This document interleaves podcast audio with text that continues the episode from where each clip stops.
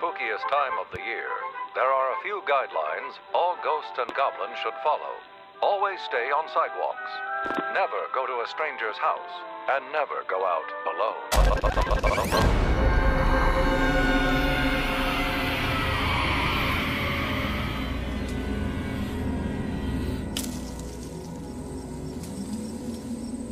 You could have had dinner with us. My brother makes a good head cheese. You like head cheese? Day 21 of 31 Days of Halloween, the Texas Chainsaw Massacre. What happened was true.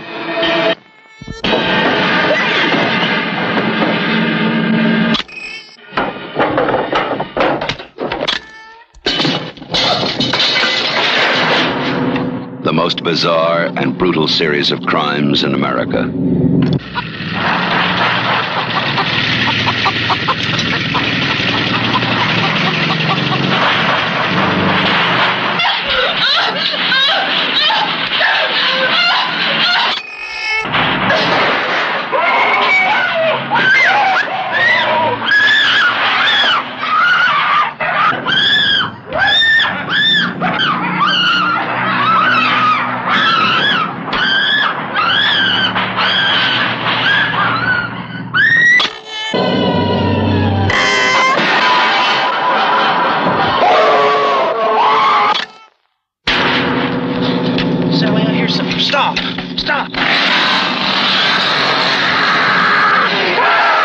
This is the movie that is just as real, just as close, Crazy! You gotta make us stop! just as terrifying as being there. Even if one of them survives, what will be left? The Texas Chainsaw Massacre. After you stop screaming, you'll start talking about it.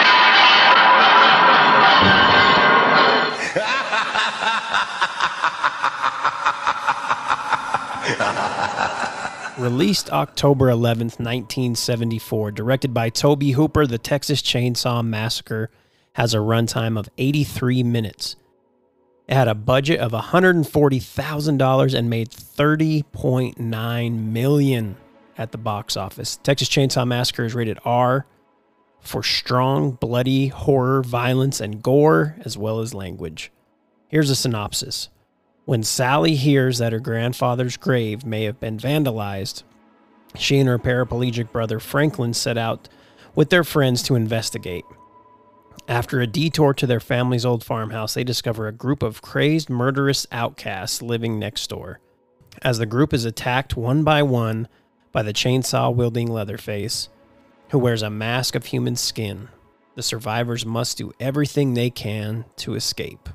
So, director Tobe Hooper said this movie was inspired by the graphic way the news covered the arrest of serial killer Elmer Wayne Henley in 1973, as well as the televised coverage of the Vietnam War. Also inspired by serial killer Ed Gein, who, if you aren't into, uh, or if you are into serial killer stuff and you don't know about Ed Gein, look it up.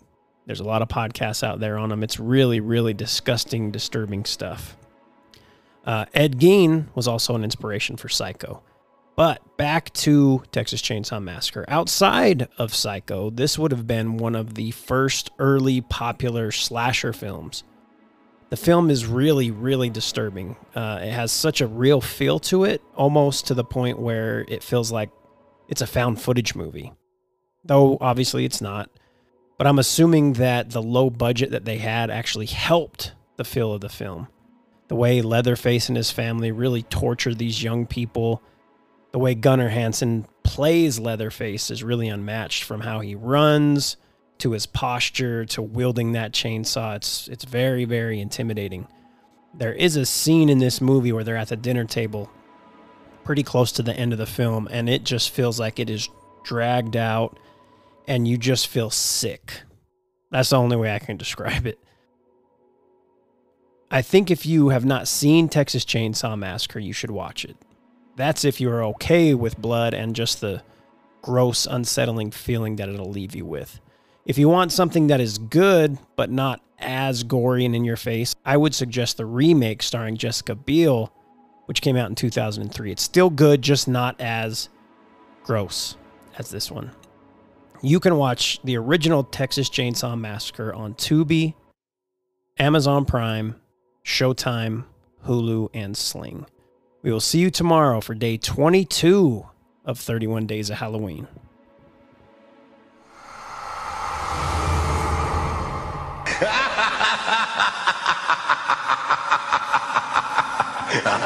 ha!